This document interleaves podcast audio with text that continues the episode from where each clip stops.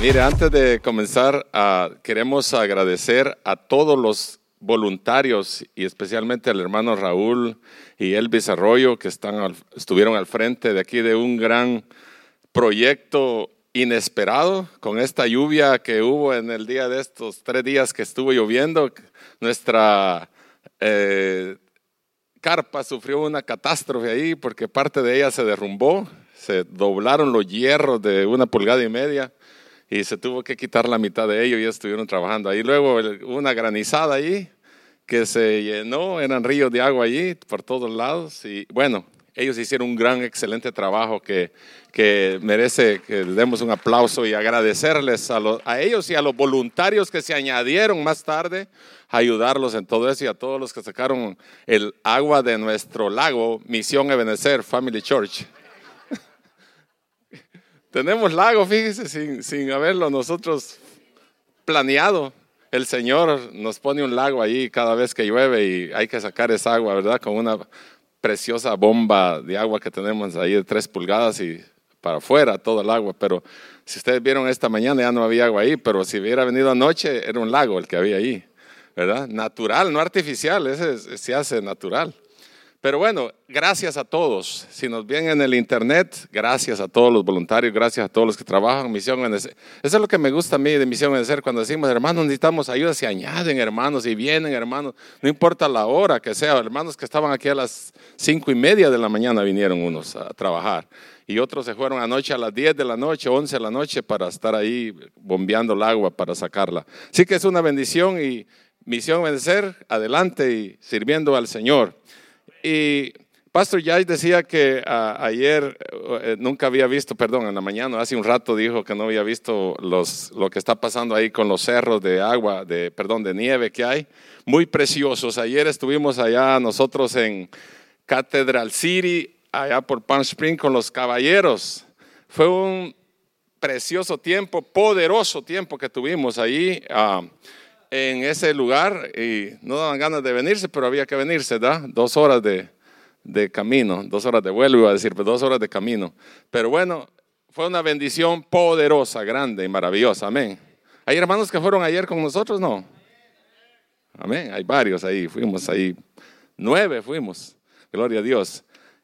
Pero eh, fue muy maravilloso, amén. El Señor es bueno y sigue todavía siendo bueno y fiel, como decía el canto que cantaron los hermanos, a pesar de que lo cantaron en inglés, decía, la fidelidad de Dios es grande, amén. Bueno, no sé qué pasa aquí, pero ah, hay algo que quiero hacer antes de, de orar y esa inquietud no sé por qué no se me quita, pero antes de predicar yo quiero orar por los enfermos, no sé por qué. Quiero orar por los enfermos esta mañana. ¿Quién está enfermo? Levante la mano. Dos, tres, cuatro, cinco, seis, siete, ocho, nueve, diez, once. Bueno, ya no los cuento, hay un montón. Vamos a orar por los enfermos. Póngase de pie. No importa que cortemos un poquito el mensaje, pero vamos a orar por los enfermos. Yo siento el Señor y cuando Él pone algo, yo creo que no es malo cuando el Señor pone cosas en el corazón. Eso es bueno. Y si tú tienes fe, esta mañana puedes recibir tu milagro, porque no cada rato hacemos esto. Hay poder en el nombre de Jesús. Hay un nombre que es sobre todo nombre. Yo digo siempre, las enfermedades tienen un nombre. Y vendrán otras enfermedades que le van a poner nombre. Pero hay un nombre que es sobre todo nombre. Jesucristo de Nazaret.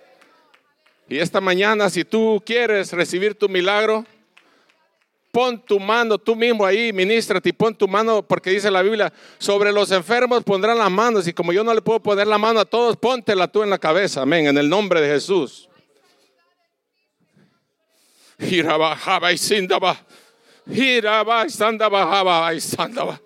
Oh, sindaba. En el nombre de Jesús en el nombre de Jesús. Venimos con la autoridad y el poder que ha dado la iglesia. Dice que ni las puertas del infierno prevalecerán contra ella. Tú eres nuestro sanador. Tú eres nuestro médico. En el nombre de Jesús. Padre, venimos rompiendo toda atadura del diablo que quiere poner. Hay cosas que tú has permitido, Señor, pero las que tú no has permitido las echamos fuera en el nombre de Jesús. En el nombre de Jesús. Diga el nombre de esa enfermedad que tiene y échala fuera en el nombre de Jesús. Háblele la enfermedad. Dígale, dolor de cabeza, te vas en el nombre de Jesús. Cáncer, te vas en el nombre. Dígale el nombre a la enfermedad y dígale que la eche en el nombre de Jesús. Háblele a la enfermedad que tiene. Usted sabe cuál es. Dígale, en el nombre de Jesús te vas y sales fuera en el nombre de Jesús. Hay poder en el nombre de Jesús. Hay poder en el nombre de Jesús. Hay poder en el nombre de Jesús. Aleluya.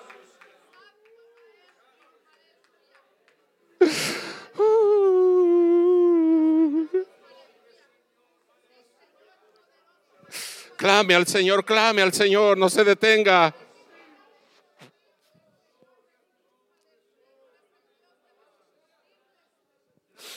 Desatemos, creemos un ambiente de poder aquí, amén, en el nombre de Jesús.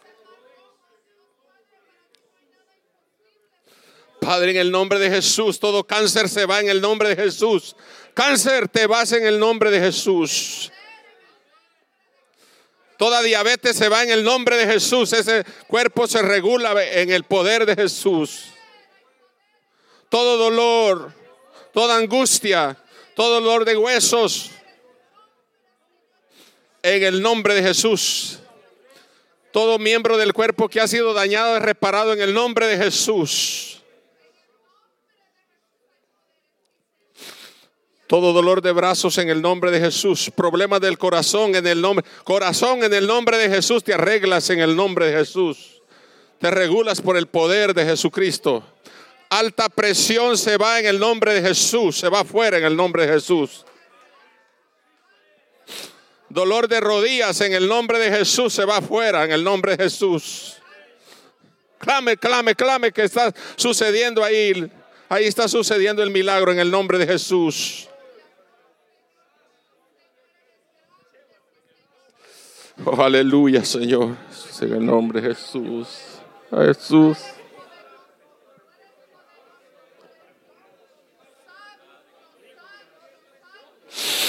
Gracias, Señor. Gracias, Señor Jesús. Gracias, Señor. Rompe, Señor, toda atadura, Señor. Rompe toda atadura en el nombre de Jesús. Las cadenas caen en el nombre de Jesús. Las cadenas caen en el nombre de Jesús, porque hay poder en el nombre de Jesús. Enviamos la palabra de salud en el nombre de Jesús. Vivifica nuestros cuerpos en el nombre de Jesús. Toda depresión se va en el nombre de Jesús. Toda depresión, que escuche, toda depresión se va en el nombre de Jesús. Todo estrés se va en el nombre de Jesús. Somos libres en el nombre de Jesús. Todos nuestros miembros de nuestros cuerpos funcionan bien en el nombre de Jesús todo problema de respiración en el nombre de Jesús. Y tú que estás en tu casa ahí, que nos ves por las pantallas en el nombre de Jesús. Tú que nos ves en el internet en el nombre de Jesús. Fluye la presencia de Dios. Fluye la presencia de Dios. Fluye la presencia de Dios. Los yugos se rompen cuando está la unción de la presencia de Dios. Los yugos se rompen cuando está la presencia de Dios. Porque hay poder en el nombre precioso de Jesús. En el nombre de Jesús. En el nombre de Jesús. Gracias Señor. Dígale gracias Señor por mi milagro en el nombre de Jesús. Gracias Señor. Gracias Señor. Gloria a Dios. Aleluya. En el nombre precioso de Jesús. Gracias, Señor. Amén. Pueden sentarse. Ahora ya me voy sintiendo bien. Amén.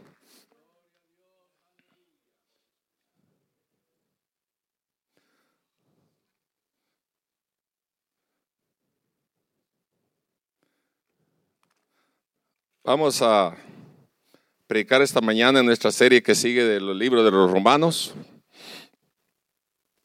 Ah,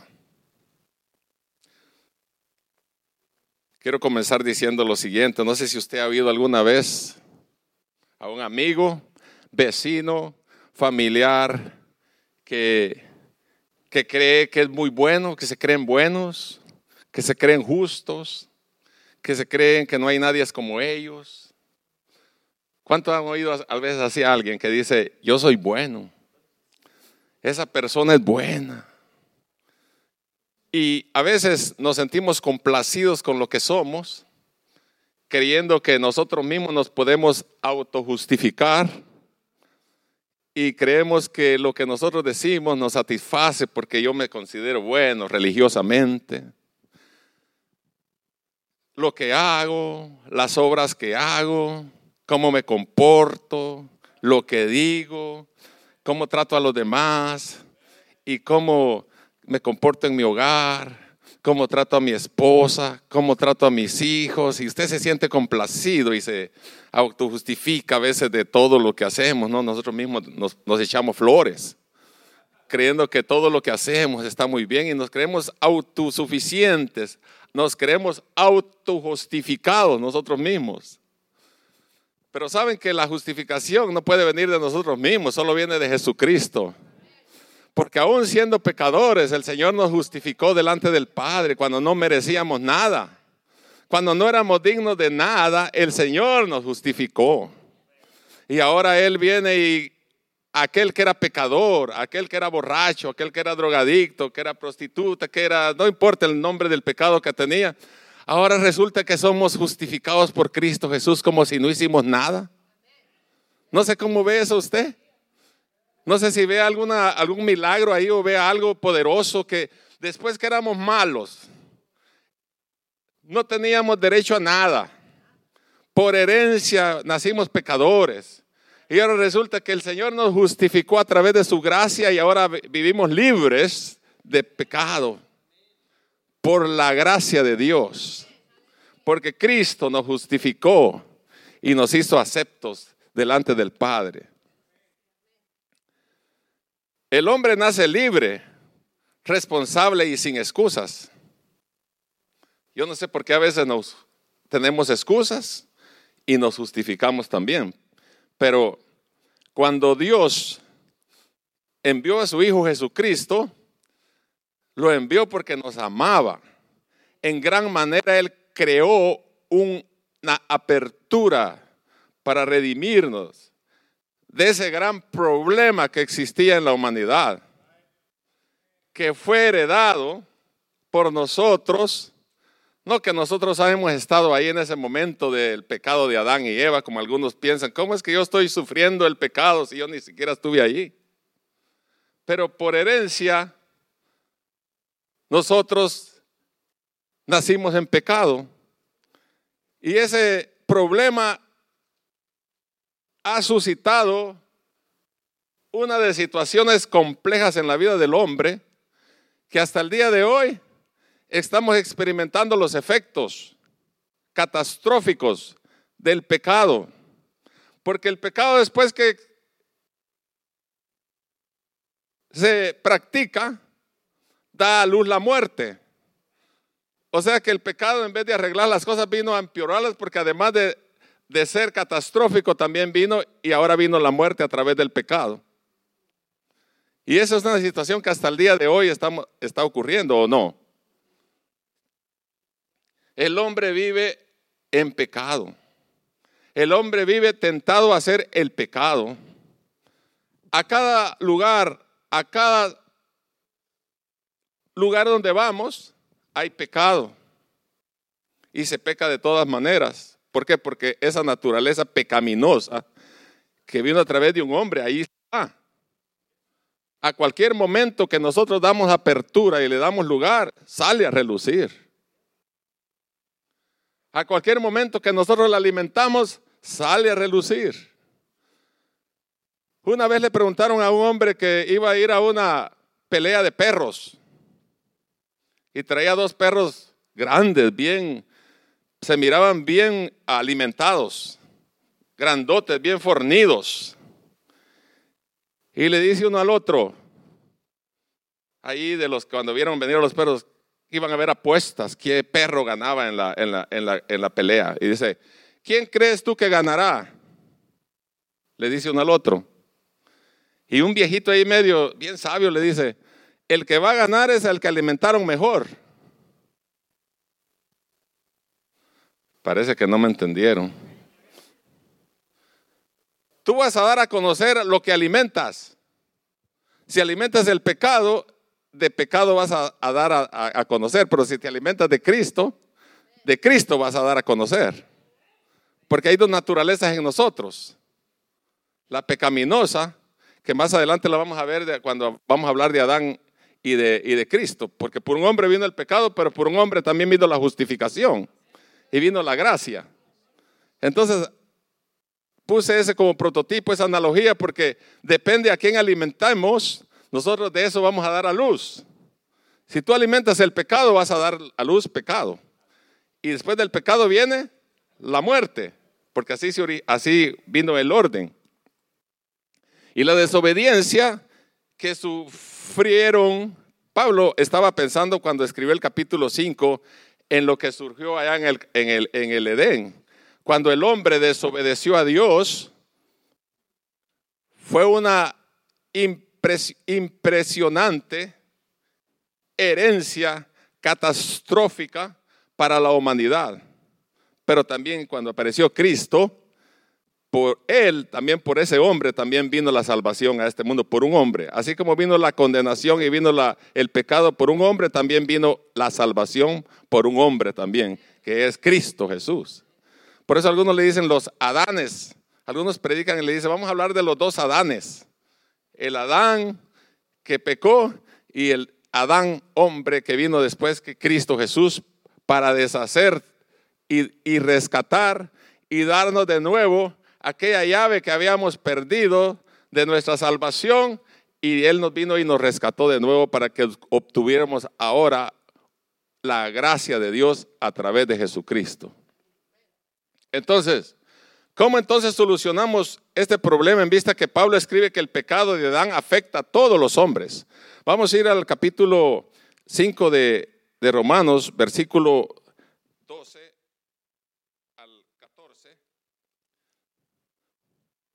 Vamos a ir leyendo conforme vamos a ir en la predicación para leer toda la.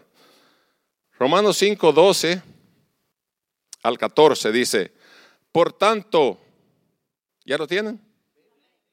Por tanto, como el pecado entró en el mundo por un hombre y por el pecado la muerte, así la muerte pasó a todos los hombres por cuanto todos pecaron. Pues antes de la ley había pecado en el mundo, pero donde no hay ley no se inculpa de pecado. Entonces, el pecado y la muerte no eran parte del diseño original de Dios. Dios hizo al hombre perfecto, Dios hizo al hombre sin malicia, sin tentación. Era, vivía en el jardín del Edén, no tentado a nada, porque lo único que él ahí reinaba era la presencia de Dios. Porque ya hemos dicho en otras oportunidades que Dios se paseaba en medio del, jardín y les hablaba en una voz apacible en cierto momento del día y, hablaban con Dios. Esa era comunicación con Dios constante todos los días. Ese era, era, el, era lo precioso del jardín que estaba Adán y Eva ahí. No había pecado, había comunión con Dios. Pero luego eh, vino la muerte y la muerte, entonces, no solo vino a través de una muerte física, pero también vino la muerte espiritual también que hasta el día de hoy padecemos. Entonces, ¿cómo entonces se soluciona esta situación de que Pablo escribe que el pecado de Adán afecta a todos los hombres y que igualmente la justicia de Cristo vino a todos los hombres? Lo que vemos es que Pablo está explicando cómo los resultados de la justificación y cómo es que un hombre puede ser justificado. Es decir, cuál fue el medio que usó. Me voy a adelantar un poquito al versículo 17, pero vamos a regresar.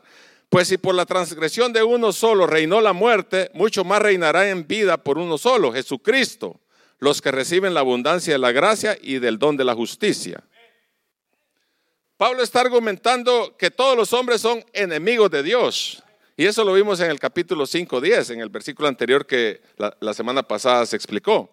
Porque todos éramos enemigos de Dios. Dice que nos convertimos por el pecado en enemigos de Dios. No teníamos acceso, perdimos totalmente nuestra relación con Dios. Entonces, no era posible la amistad de nuevo con Dios a menos que hubiera una redención que se propició en Cristo. Dios mismo propició esa apertura en el capítulo 3.15 de Génesis. O sea, me quedo yo impresionado cómo el hombre peca, cómo el hombre se revela con Dios, pero Dios mismo crea las condiciones para redimir al hombre. Les dio cuando estaba en el jardín del Edén, ¿verdad? Estaban todos, no coman de este árbol, no, esto no comerán, y les dio todas las instrucciones, usted ya las sabe, ya las hemos dicho. Pero vino la serpiente y ahí le dijo a la mujer esto, y come, que vas a ser igual que Dios, no va a pasar nada, y estoy simplificando rápido, no voy a decir toda la historia. Y luego esta le dio a, a Adán y los dos cayeron y comió y pecaron. Entonces, vino la separación por esa desobediencia. Entonces Él está diciendo, todos ahora somos enemigos de Dios porque este pecado, esta circunstancia que acaba de ocurrir, nos separó de Dios. Ya no hubo comunicación. Al día siguiente ya no hubo esa comunicación. No sé si usted, a, algunos hayan raro cuando sienten la presencia de Dios en sus vidas, hablan lenguas y qué preciosos, son sensibles al Espíritu, pero de repente ya no siente nada. ¿Cómo se siente usted? Todo vacío, como un árbol seco ahí. Y como a veces empezamos a decir, yo antes cuando era niño, que cuando era adolescente, que cuando tenía tantos años, sentía la presencia de Dios a cada momento, hablaba en lenguas, pero ahora me siento vacío, no siento nada. Adán y Eva también así se sintieron cuando pecaron, ya sintieron que la presencia de Dios ya no estaba ahí con ellos ya no había comunión, ya no había participación entre uno y lo otro. ¿Por qué? Hubo separación, porque hicimos, en vez de hacernos más amigos con Dios, hubo una separación y nos hicimos enemigos. Entonces, Cristo es el único que podía llenar ese vacío, porque nosotros como pecadores, como descendientes de Adán, a quien Dios puso como cabeza de la raza humana, falló. Y Adán por decreto divino, Dios lo puso ahí al frente. Y por esa causa de que Adán pecó, todos los hombres son contados como pecadores por descendientes de él. Y aquí viene una cosa que yo ya lo dije anteriormente, pero lo voy a enfatizar otra vez. Algunos dicen, ¿cómo es posible que yo voy a pecar si no estaba ahí? Pero le voy a poner un ejemplo a ustedes que les gusta el fútbol y que les gustan los deportes. A veces usted ni siquiera fue a Qatar y dice, ganamos, dice, y el, partido fue allá, pero usted aquí está y dice que ganó.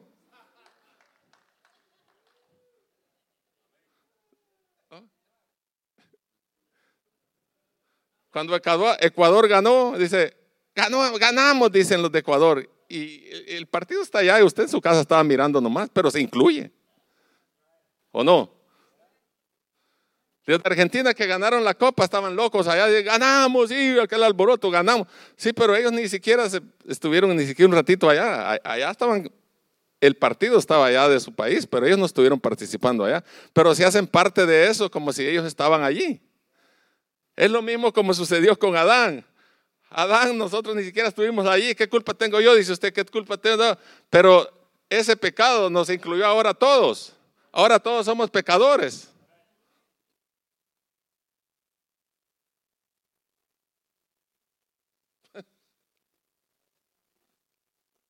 ¿O hay alguien aquí que nunca ha pecado? Porque me miran así medio raro.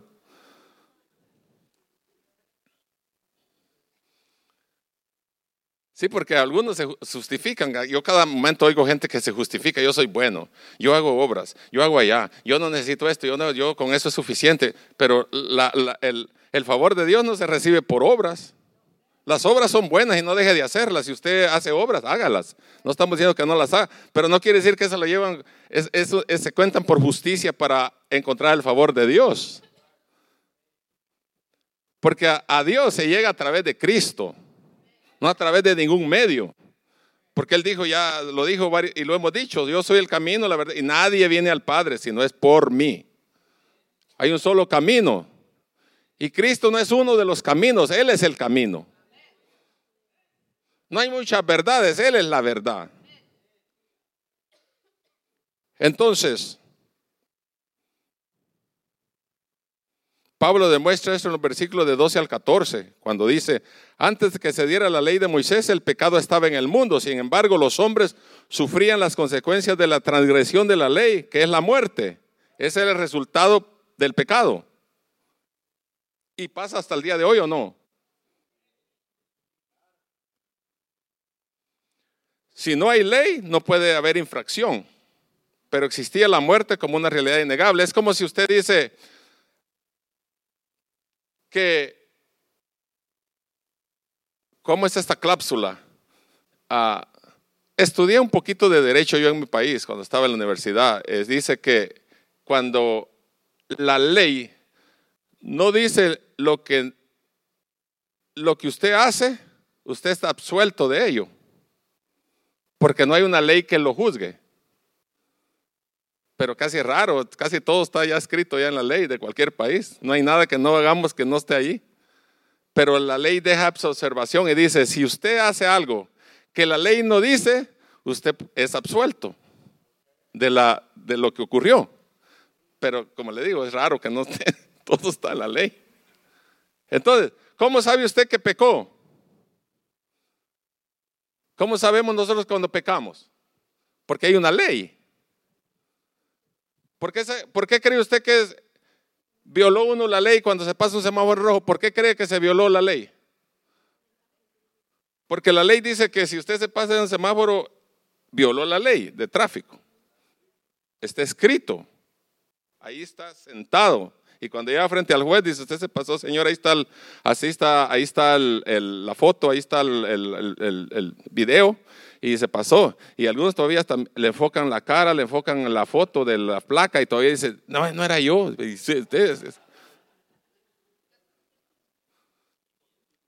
Pero sabemos que violamos la ley porque la ley está escrita y dice que si hacemos eso, estamos infringiendo la ley. Por eso el pecado, por eso ahora nosotros entendemos cuando leemos la palabra de Dios y la ley de Jehová dice que no hagamos lo que hacemos, sabemos que es pecado y nos sentimos entristecidos o redarguidos porque la ley de la palabra, la palabra de Dios lo dice que no lo debemos de hacer, pero lo hacemos. Si no dijera la palabra de Dios algo que no hay que hacer, nosotros nos sintiéramos libres, hiciéramos cualquier cosa. ¿Por qué? Porque la ley no dice, la palabra de Dios no dice.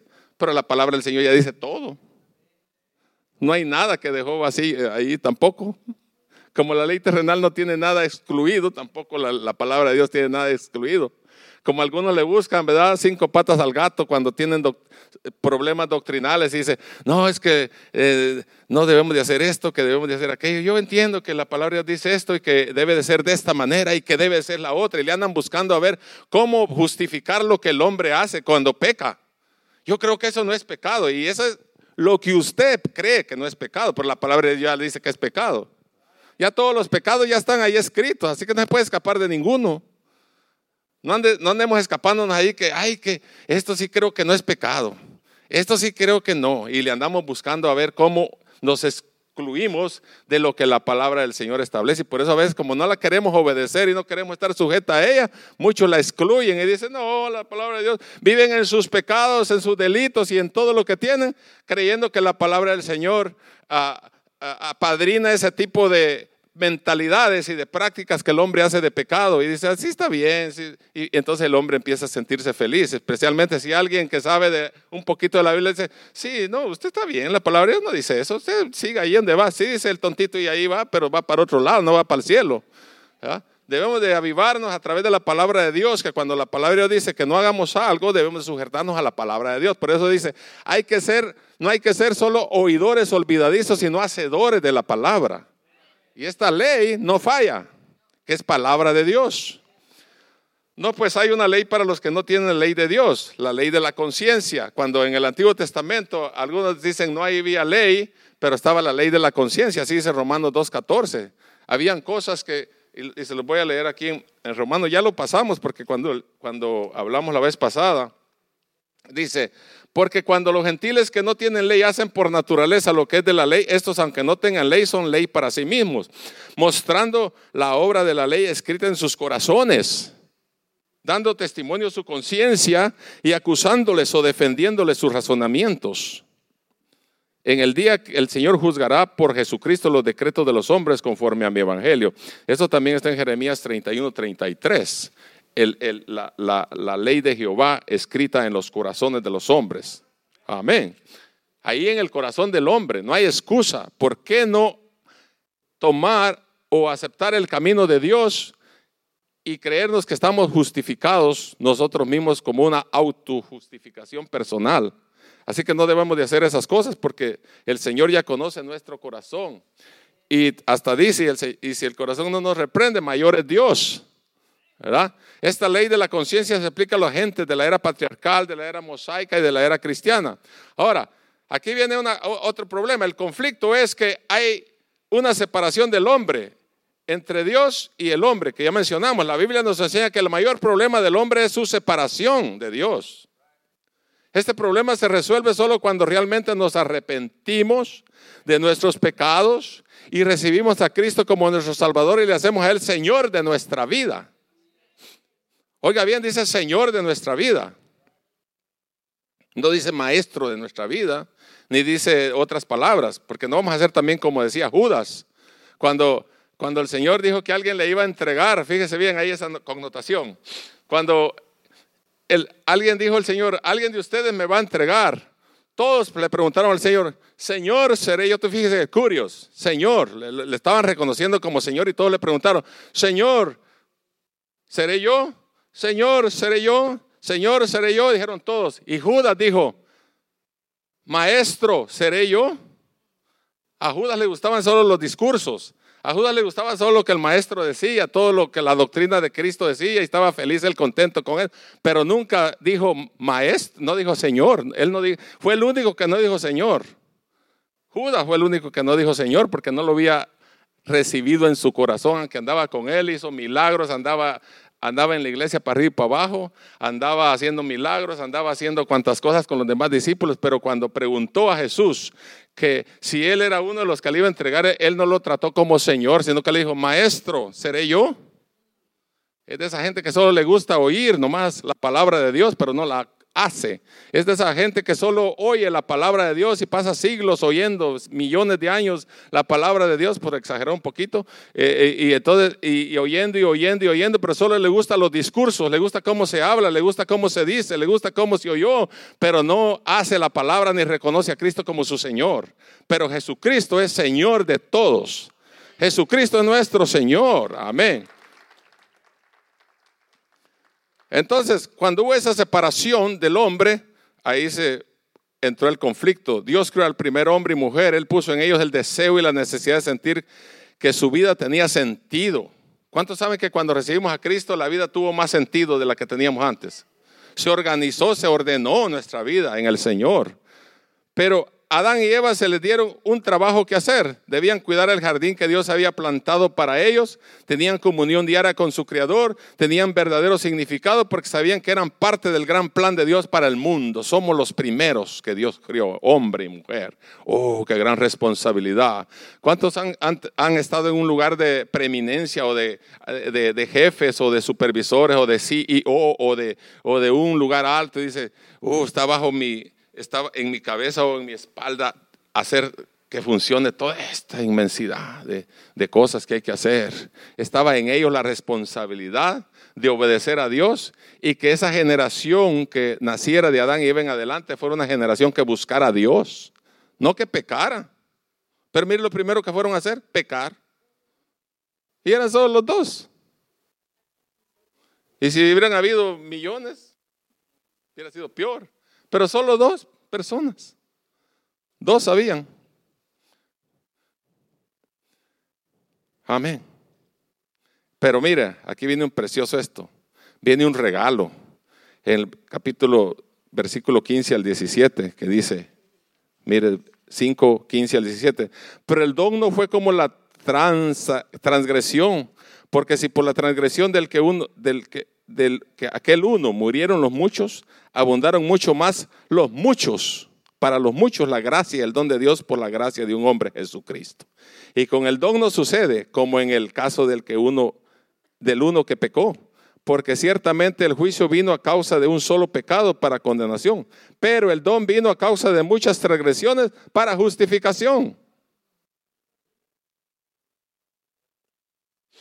Aquí hay un contraste entre, entre un don y, y una transgresión, una violación, un delito. Amén. La diferencia es que el don no fue como la transgresión, fue diferente el carácter de las acciones de Adán y Cristo.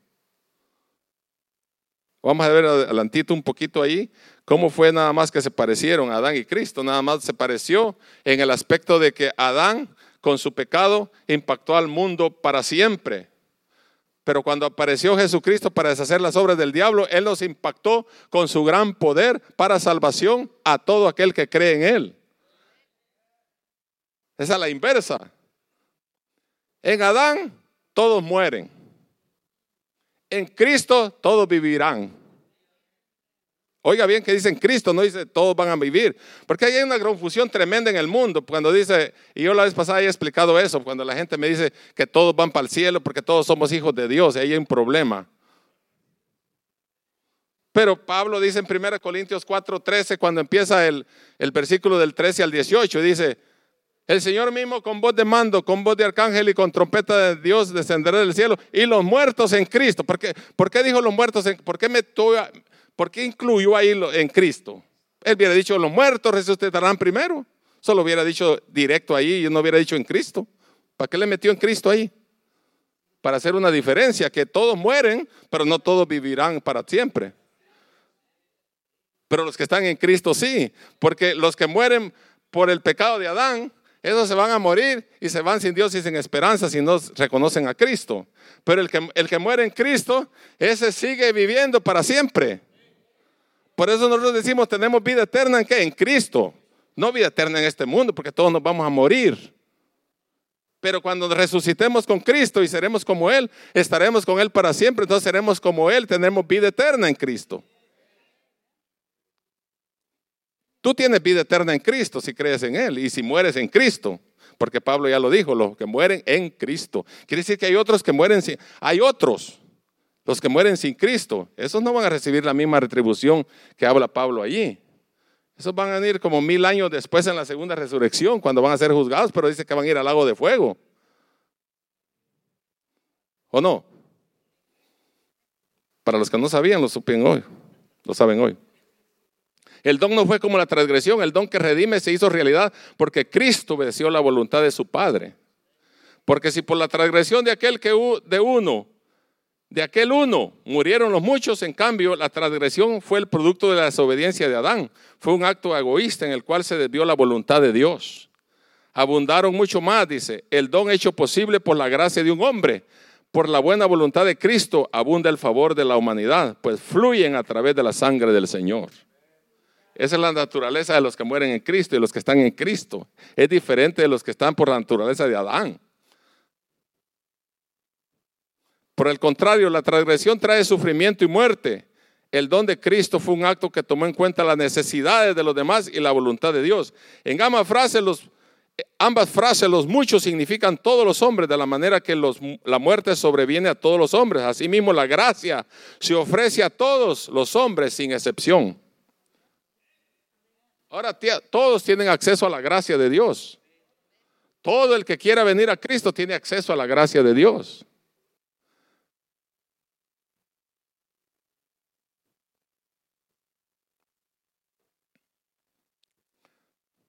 Termino ya. La condenación y la justificación son diferentes. Hay un contraste entre un pecado para condenación y muchas transgresiones para justificación. Por una ofensa de Adán o el pecado de Adán vino el juicio. El remedio exigió que las ofensas fuesen puestas sobre Cristo cuando murió en la cruz.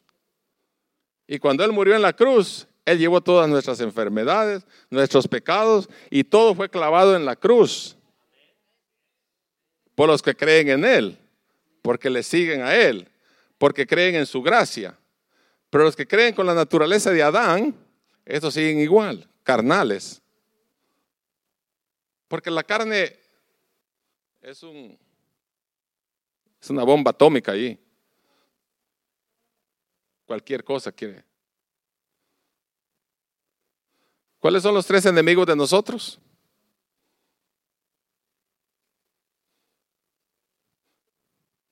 El diablo, la carne ¿Y quién más? ¿Quién más?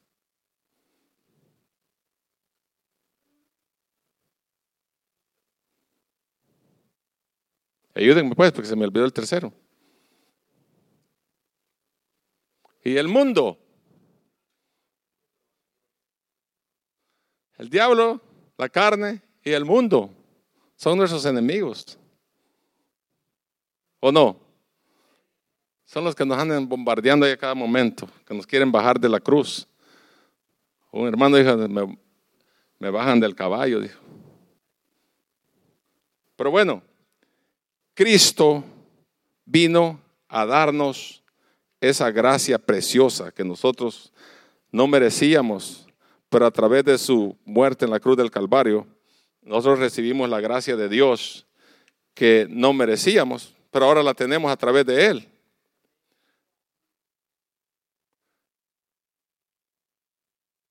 Si por la transgresión de uno solo reinó la muerte, mucho más reinará la vida por uno solo Jesucristo, los que reciben la abundancia, la gracia y el don de justicia. Porque por uno vino la muerte y por uno vino la salvación, ya lo dijimos, la muerte no es algo natural, en Cristo tenemos vida eterna. Los que reciben la abundancia, la gracia y el don de justicia son los que reinarán en vida. Cristo vino a destruir por medio de la muerte al que tenía imperio de la muerte. La gracia de Dios es abundante aún más abundante que el pecado. La justicia es un don, un regalo que Dios nos da, no algo que nosotros tenemos. No es algo que nosotros ganemos o que nosotros merecemos. Pero el Señor, por su misericordia, nos ha dado ese regalo precioso de nuestra salvación. Porque el primer Adán trajo muerte, pero Cristo trajo salvación. Vamos al versículo 20, 21 para terminar y dice, pero la ley se introdujo para que el pecado abundase mas cuando el pecado abundó, sobreabundó la gracia. Mire, otra, otra, ¿cómo podemos decir? La misericordia de Dios. Por eso es que no hay pecado que el Señor no pueda perdonar. El hombre a veces se siente indigno y dirá, ¿será que a mí me perdona? ¿Será, pastor, será que a, mi hijo el Señor lo perdona porque es malo? Mi esposo es malo, mi esposa es... Y nosotros le damos características y medimos ¿no? de esa manera la situación. Pero mire, cuando la situación está bien mal, cuando nos comportamos mal, cuando la situación está bien mal, cuando el hombre peca hasta lo más hondo de la vida, dice que la gracia del Señor es más grande que cualquier pecado porque es más grande la gracia de Dios. O sea que no hay excusa de que el hombre diga, a mí no me puede perdonar el Señor porque soy malo, he sido malo y ya creo que ya no tengo perdón. Dios te perdona, no importa tu condición como estés esta mañana o mañana o pasado. Dios tiene la capacidad y la gracia de Dios. Te puede perdonar porque no hay pecado que el Señor no pueda perdonar. No hay más grande pecado que la gracia de Dios. Dios es el único que da vida eterna. Aquel hombre trajo muerte Cristo trajo vida. Aquel trajo condenación, el Señor trajo bendición. El Señor trajo exaltación. El Señor nos levantó del muladar, el Señor nos sacó y nos puso en lugares celestiales para que ahora disfrutemos la gracia de Dios en vida eterna en Cristo Jesús. Porque sabemos que cuando muramos vamos con el Señor. Porque por su gracia hemos sido salvos. Y esto no es de nosotros, sino viene de Dios. ¿Quieres recibir la gracia de Dios esta mañana? ¿Quieres recibir la gracia de Dios? Pues acudamos a Cristo. Acudamos a Cristo. Él es el único que nos puede dar vida. La gracia de Dios es una virtud por la cual Dios puede dar algo sin nada a cambio. A cualquier lugar que vas siempre te piden que pagues algo. Si agarras algo, páguelo. Si agarras aquello, páguelo. Si quieres viajar, páguelo. Si quieres hacer cualquier cosa, págalo primero. Pero Dios dice que nos da su salvación gratuita y no tenemos que pagar nada. Más que solo entregar nuestro corazón a Dios. Dale nuestra vida a Dios. Está sujeto a su palabra, que es la gracia de Dios, la ley de Dios. Amén. Y eso es todo. Está fácil, ¿no? Esto no está complicado, solo hay que recibir la gracia de Dios. Y se ofrece a cada rato, mire ahí, como manjar a la gente. Agarre, mire, este pastelito está sabroso. Es el mejor. ¿Cuál le gusta a usted? El de, el de manzana, agárrelo. Y usted, el de piña. Y a usted, y ahí andamos, ahí andamos como regalando pastelitos de ricos, ¿ah? como manjares. Nadie quiere agarrarlo. Pero los que han sido, mire, el Señor los ha alcanzado. Estamos sentados a la mesa comiendo de los mejores manjares. Usted esta mañana ha comido de los mejores manjares que nadie se lo puede dar. Puede ser que allá la carne de millón, miñón, no sé cómo se llama, gloria a Dios, que ni pronunciarlas podemos. Carne de esto, carne del otro, pero nada de eso se compara cuando estamos sentados a la mesa del Señor por su gracia y por su misericordia. Amén. Porque Dios es bueno y para siempre su misericordia. Póngase de pie. Amén. Demos gracias a Dios esta mañana.